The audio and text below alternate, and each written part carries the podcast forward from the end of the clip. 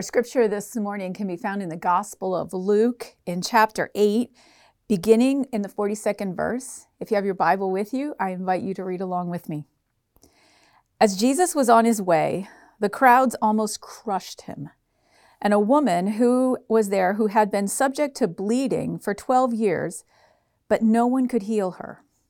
She came up behind him and touched the edge of his cloak, and immediately her bleeding stopped. Who touched me? Jesus asked. When they all denied it, Peter said, Master, the people are crowding and pressing against you. But Jesus said, Someone touched me. I know that power has gone out from me. Then the woman, seeing that she could not go unnoticed, came trembling and fell at his feet. In the presence of all the people, she told why she had touched him and how she had been instantly healed. Then he said to her, Daughter, your faith has healed you. Go in peace. Will you pray with me, please? God, we thank you for your word. And God, we thank you for those times when your word penetrates our hearts and transforms our lives. So, God, we pray that your spirit would be at work in each of us, that we would hear these words as your word, personal to each one of us. It's in Jesus' name we pray together. Amen. Well, I don't know what's wrong with you, but I know something is wrong with you. And I'm not saying that to be funny. I'm not saying that to be unkind or to kind of be in your face. I'm saying it because it's the truth. Every one of us is broken in some way. You may have a defect that is obvious and acceptable. In my case, I wear glasses. I have worn glasses since the third grade. I cannot see but more than three feet in front of me without my glasses. Uh, but that's a defect that I'm not embarrassed by. Um, it's kind of just the way it is. Um, there's also some defects that we have that are not obvious, but are also not embarrassing. For example, a lot of people have high blood pressure. We may not be embarrassed by it. We may not broadcast it, but if the subject comes up, we're, it's not something that we're uncomfortable talking about. However, there are some problems that we have that we don't particularly like to talk about. You may be reluctant to talk about your foot fungus. Or you may have reproductive problems or struggles with mental illness. Talking about these kinds of problems tend to make people feel uncomfortable.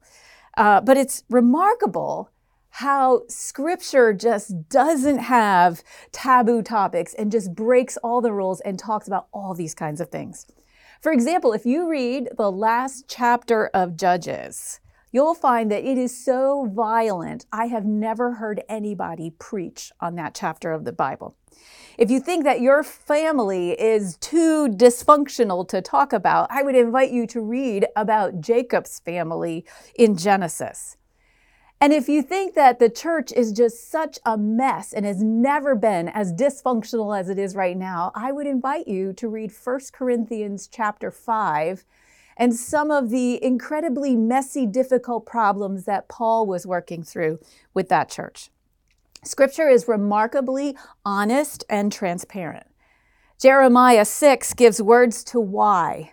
One translator translates this as, You can't heal a wound by saying it isn't there. And the message just has a great image for this truth. Jeremiah 6 in the message is, My people are broken, shattered, and they put on band aids, saying, It's not so bad. You'll be just fine. But things are not just fine. The story that we're focusing on this morning is the story of a woman who needed more than a band aid. She was ill. She had been bleeding for 12 years. And this wasn't a socially acceptable kind of illness like diabetes. This was an embarrassing problem And even today, persistent bleeding would be a significant problem. It's not likely that the woman would have talked about this. She would have been uncomfortable about it. It probably wouldn't be something that she would just talk to her neighbors about. Um, it's a problem that impacts something that's very precious to a woman a woman's ability to bear a child. And a band aid doesn't fix that. It would be something that you would quietly endure and hope that maybe one day it would go away and you would be like other women. In our culture, only those who are very close to a woman would likely know about this type of problems. Um, others that are further out in the social circle might wonder why there have been no pregnancy announcements. Uh, but a woman would not likely share with very many people about a defect that she has with her reproductive organs. But that wouldn't have been true for the woman in our story this morning. Because in her culture, it was different. Because her culture would consider her defect to make her ceremonially unclean, which means two things. First, unclean people can't worship. Now, she lived in Galilee, so it isn't likely that she would have been able to go to the temple in Jerusalem very often. So we're left wondering was she allowed to worship in her local synagogue? We don't know the answer to that. But at the very least, we know that she was not pure. Did an unclean person like her belong in the house of God when the peop- with the people of God when they were gathering for worship? And her uncleanness, the second thing we know is that her uncleanness was considered to be contagious. If you touch a person who is ceremonially unclean, you become unclean too. You may know that lepers were considered to be unclean. In fact, in Leviticus chapter 13, it instructs lepers to stay away from people and to shout, unclean, unclean, if they were moving around anyone who might inadvertently touch them. So, did this woman have to do something similar? I wondered, has she received a hug in the last 12 years? Has she year after year yearned to have someone reach out and touch her? Comfort her, connect with her? We don't know the answers to those questions. But what Luke tells us is that no one could heal her. This version, this story is also found in Mark, and in Mark's version, as well as in some translations of Luke's version, there's another little detail that we are told, which is that this illness has financially ruined her. Luke, uh, verse 43 in the um, English Standard Version, says that she has spent her living on physicians and she could not be healed by anyone. So this woman is physically weak. She is spiritually cut off. She might be relationally impoverished. And she is financially ruined. In the story, she is a nameless nobody but what she does have is shame. Not for something that she's done wrong, but for something that is wrong with her, with who she is. Shame is one of those words that we like know, but we, we don't know. It's the first time that we encounter shame in the Bible is all the way back to the very beginning of Genesis in the Garden of Eden when Adam and Eve were both naked and they felt no shame. The Bible shows us that in God's perfect creation, there is no shame. And so we know that shame isn't good. Shame didn't enter the world until sin entered the world. Adam and Eve reach out and they made a choice to rebel against God, to sin by eating the fruit that which God had forbidden, and sin leads to shame. But it also leads to guilt. And it's really easy to confuse shame with guilt. And they are absolutely not the same thing. They are very different. I want to invite you to listen to Brené Brown. You may know that Brené Brown is a social researcher, but if you're not familiar with her, I would invite you to watch one of her TED Talks because she is one of the most popular TED Talk speakers. And she explains the difference between guilt and shame. And I want to show you just a portion of what she teaches on that subject. Shame is the gremlin who says, never good enough. And if you can talk it out of that one, who do you think you are? The thing to understand about shame is it's not guilt. Shame is a focus on self, guilt is a focus on behavior. Shame is I am bad, guilt is I did something bad. Shame is highly, highly correlated with addiction, depression, violence, aggression, bullying, suicide, eating disorders. And here's what you even need to know more guilt inversely correlated with those things. Shame for women is this web of unattainable, conflicting, competing expectations about who we're supposed to be. For men, shame is not a bunch of competing, conflicting expectations. Shame is one do not be perceived as what? Weak. Did you catch the distinction? Shame is I am bad. Guilt is I did something bad. All of us at some point should experience guilt because all of us sin and we all do something bad at some point. And guilt, properly directed, can lead to forgiveness and then to growth. I think it's safe to say also, though, that all of us at some point experience shame because shame is also a consequence of guilt. Maybe not your own sin, Maybe you feel shame because someone else sinned against you, hurt you deeply. Maybe you feel shame because the culture around you constantly makes you feel like you're not good enough and you never will be. When you do something wrong, when you are guilty, you can seek forgiveness. You can make amends. You can repair the brokenness. But when you believe that you are something wrong, something is wrong with you, when you feel shame, how do you deal with that? Well, this morning we're going to talk about shame and about the shame that this woman in Luke chapter 8 feels, about the shame that we live with, and then about what we can do about it. So, if you have your Bible, I want to invite you to open up to Luke chapter 8 and take a look with me at this story. It begins in verse 42, where Jesus is on his way and the crowds are almost crushing him. So, and then it says that, and there was a woman there. And so people were probably touching this woman, becoming unclean by her uncleanness. Now, what would happen? When the people in the crowd realized who it was that was around them, who it was that touched them. So, why does this woman take this risk to go out into this crowd to touch Jesus' cloak? Well, I think it's obvious. It's because that she believed that he could heal her, that, that Jesus might be the Messiah. You see, at that time, there was this legend that the Messiah, uh, about the Messiah coming, that had its roots in the Old Testament prophet of Malachi. Back in Malachi, there was a prophecy that you who revere my name, the Sun of Righteousness, will rise with healing in his rays. So some people believe that the Messiah, the Sun of Righteousness, would have healing in his rays almost to the extent that it would be present in his clothing, that there would be healing power even if you touch the clothing of the Messiah. Also, if you flip back just a little bit to chapter 6, word had reached this village, perhaps, that there was healing that was happening simply from touching Jesus' robe. Look back at chapter 6, verse 19. It says, And all the people all tried to touch him because power was coming from him and healing them all.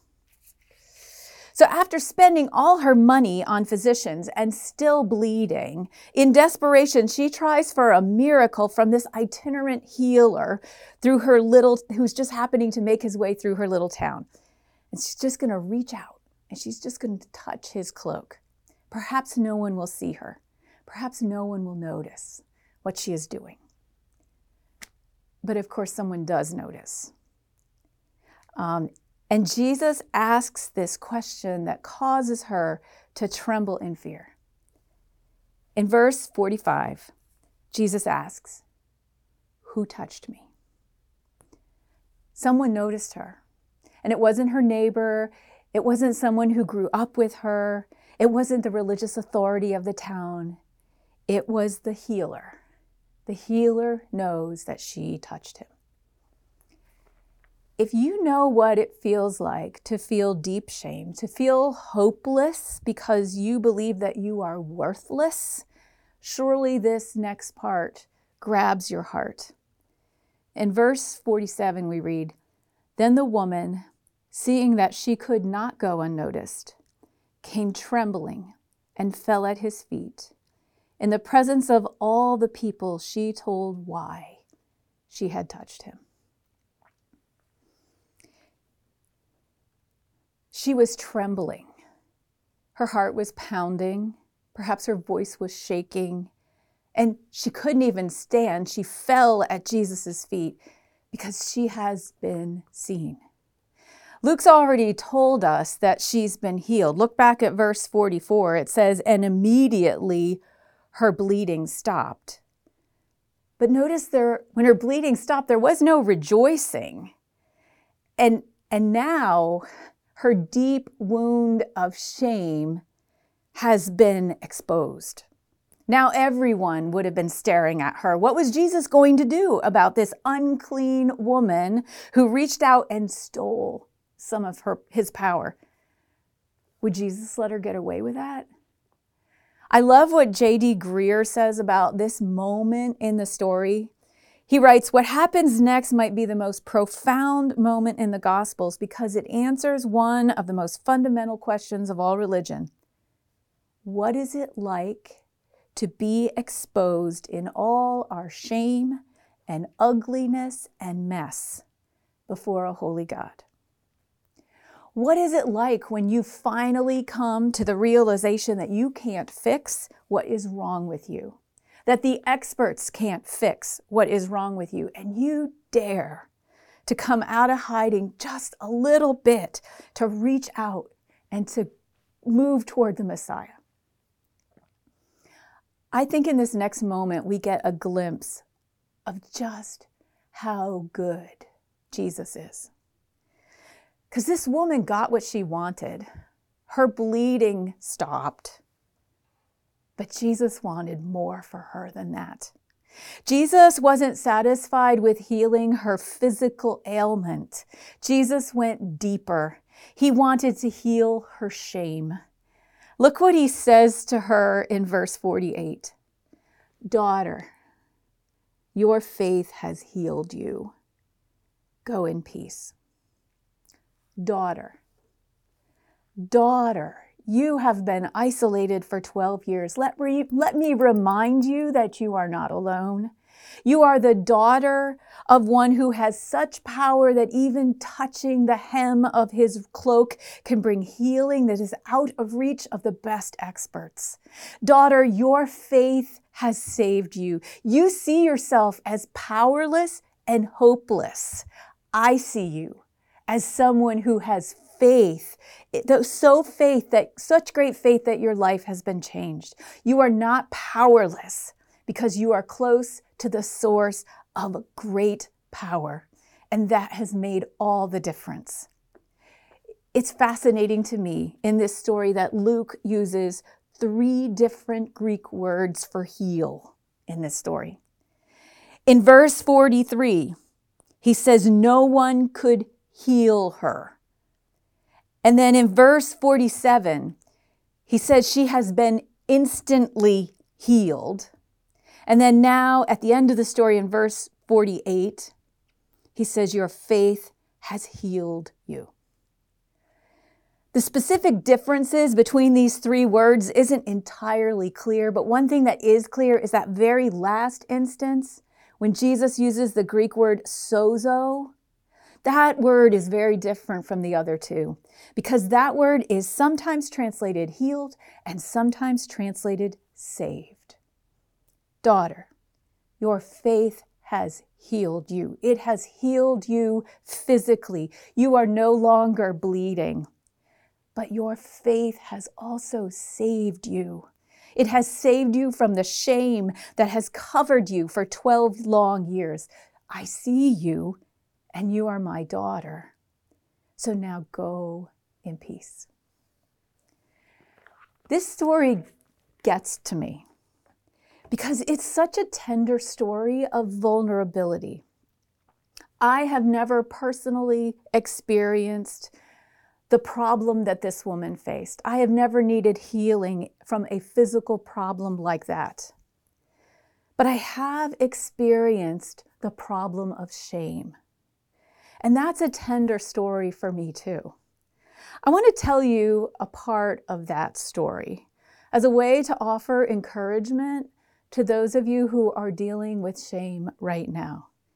Because I know that Jesus heals us of our shame. And I know that because I read this story in Scripture and see him heal the shame of this woman, and because I have experienced that same healing myself. 2020 uh, was a hard year for, I think, everyone including me. Um, as the year was winding down, I realized that I was not okay. I couldn't have told you that I was dealing with shame. In fact, if you would have asked me, is, is shame the problem? I would have said, no, no, it's not shame. Um, but what I did know was that there was a problem. And I talked to a, a trusted friend and mentor about it, and she said to me, I think you need to get all of the voices out of your head so that you can hear the voice of God. And as soon as she said that to me, I knew that she was right, that she was speaking truth to me, but I didn't know how to do that. And so I said to her, How? How can I get all those voices out of my head? And she said that she has made it a practice about once a year to take a spiritual retreat in which she experiences solitude and silence so that she can more clearly hear God's voice and get all those voices out of her head.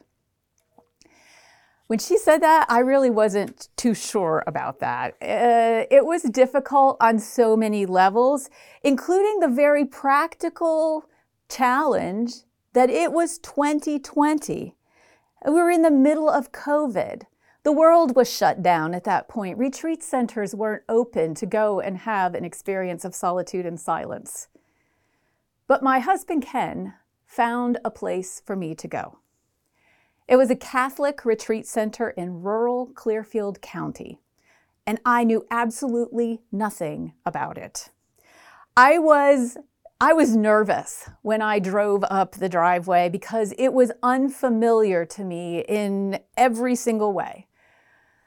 And yet, I spent five days there, and God used those five days of solitude, five days of hours of walking, uh, five days of experiencing the beautiful hospitality of the people of that community to experience and to heal from my shame. There's a, a lot more to the story. I can't tell you the whole story, it's part of this message, but let me summarize it with this. My shame was not related to guilt, and so I didn't know how to address it. It was not what I, about what I had done wrong. Um, I believe I didn't believe that I was bad because I had done something bad, and so I couldn't fix it by asking for forgiveness. My shame was a result of allowing other people to define me, allowing other people to make me feel unworthy. And I needed to get away from the judgments of other people so that I could once again embrace my true identity as a daughter of the Most High King. The moment that it became clear to me that the reason I was not okay was because I was living in shame was when I was walking the stations of the cross at Bethany. I had a powerful sense of the presence of God as I slowly took that journey and made my way up the hill through station after station, making my way to the large cross that looked over the retreat property at the top of the hill. Station number 10 was entitled Dignity. It was a station that broke through my shame, restored my dignity. Because I had never done Stations of the Cross before that, I used a, a guide that I found at the retreat center. It was a guide that was written by Father Bob Hess, um, and it included these words about Jesus' journey to the cross and station number 10. In what we think is the ultimate shame, his dignity is not compromised. True to himself and secure in the Father, he becomes forever the model of purity, simplicity, and human beauty. Jesus teaches you that there is no shame in letting go of the power and wealth of our world. Help us to let go of our cares and worldly desires. Release me from the attachments that I may treasure the dignity that is mine as a beloved child of the Father. Release me from the attachments that I may treasure the dignity that is mine as a beloved child of the Father. Father Hess wrote words that my heart needed to say to God. I also want to share with you a portion of my journal from that experience. Today has been a day focused on the cross. I feel like the cross is at the center of my retreat. The beginning was about coming to the cross, preparing myself to leave my sins at the cross, remembering once again that the cross was for me. I am so grateful that God led me here to a Catholic retreat center. Here I was able to go to the cross, to experience the stations of the cross, a powerful tool that prepared me to want to go to the cross. I believe that the journey to the cross has reminded me of who I am. It has given me back my dignity a dignity not based on success or hard work or being perfect, but a dignity based on my identity as a child of God. That shame that I have been living with can be left here at the cross. I don't know what shame you are living with, but I know that shame is hard to live with. Sometimes we need somebody else, like my wise mentor, to help us recognize that we don't need to live with shame. There are things we can do. Perhaps, like me, you need some solitude and silence so that you can get away from all the voices that are in your head and hear the loving voice of God. I would love to go back to Bethany. If you would like to go there, I would love to take some people with me. When you enter the grounds, there is a sign there. It says, God is spoken of here. I found that to be true, and I found that to be incredibly healing. But I realize that retreats like I had are a rare gift. There were seasons in my life when doing that simply would not have been possible. So let me ask you what is possible for you? Can you seek moments of solitude and silence by coming to early morning prayer and communion during Lent on Wednesdays? Can you step out of your hiding in shame by talking with a trusted brother or sister in Christ? The woman in our story today experienced healing not just of her bleeding, but of her shame because she risked entering the crowd and reaching out to Jesus. Brené Brown teaches that if you put shame in a petri dish, it needs three things to grow exponentially secrecy, silence, and judgment.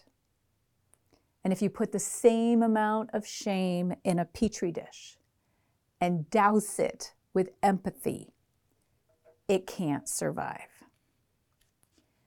Many of us are sh- suffering from shame in secrecy and silence. Are you living a lie that you find is just eating you up? Is there a part of you that feels like there's a skeleton in your closet, that just won't let you move on with your life. When I say to you, you are a beloved child of God, a person of dignity, is there anything that makes you immediately want to shake your head in disagreement? What is the secret that you hope no one ever finds out? These are the sources of our shame. And we don't have to live in shame because there is empathy. If we'll just reach out to touch the hem of his robe. If you are concerned that no one else cares, hear this Jesus cares. Jesus sees you. And when you come to Jesus, He doesn't just put a band aid on you, He heals your deepest wounds. He says to you, Daughter, son, your faith has healed you. Your faith has saved you. Go in peace. Amen.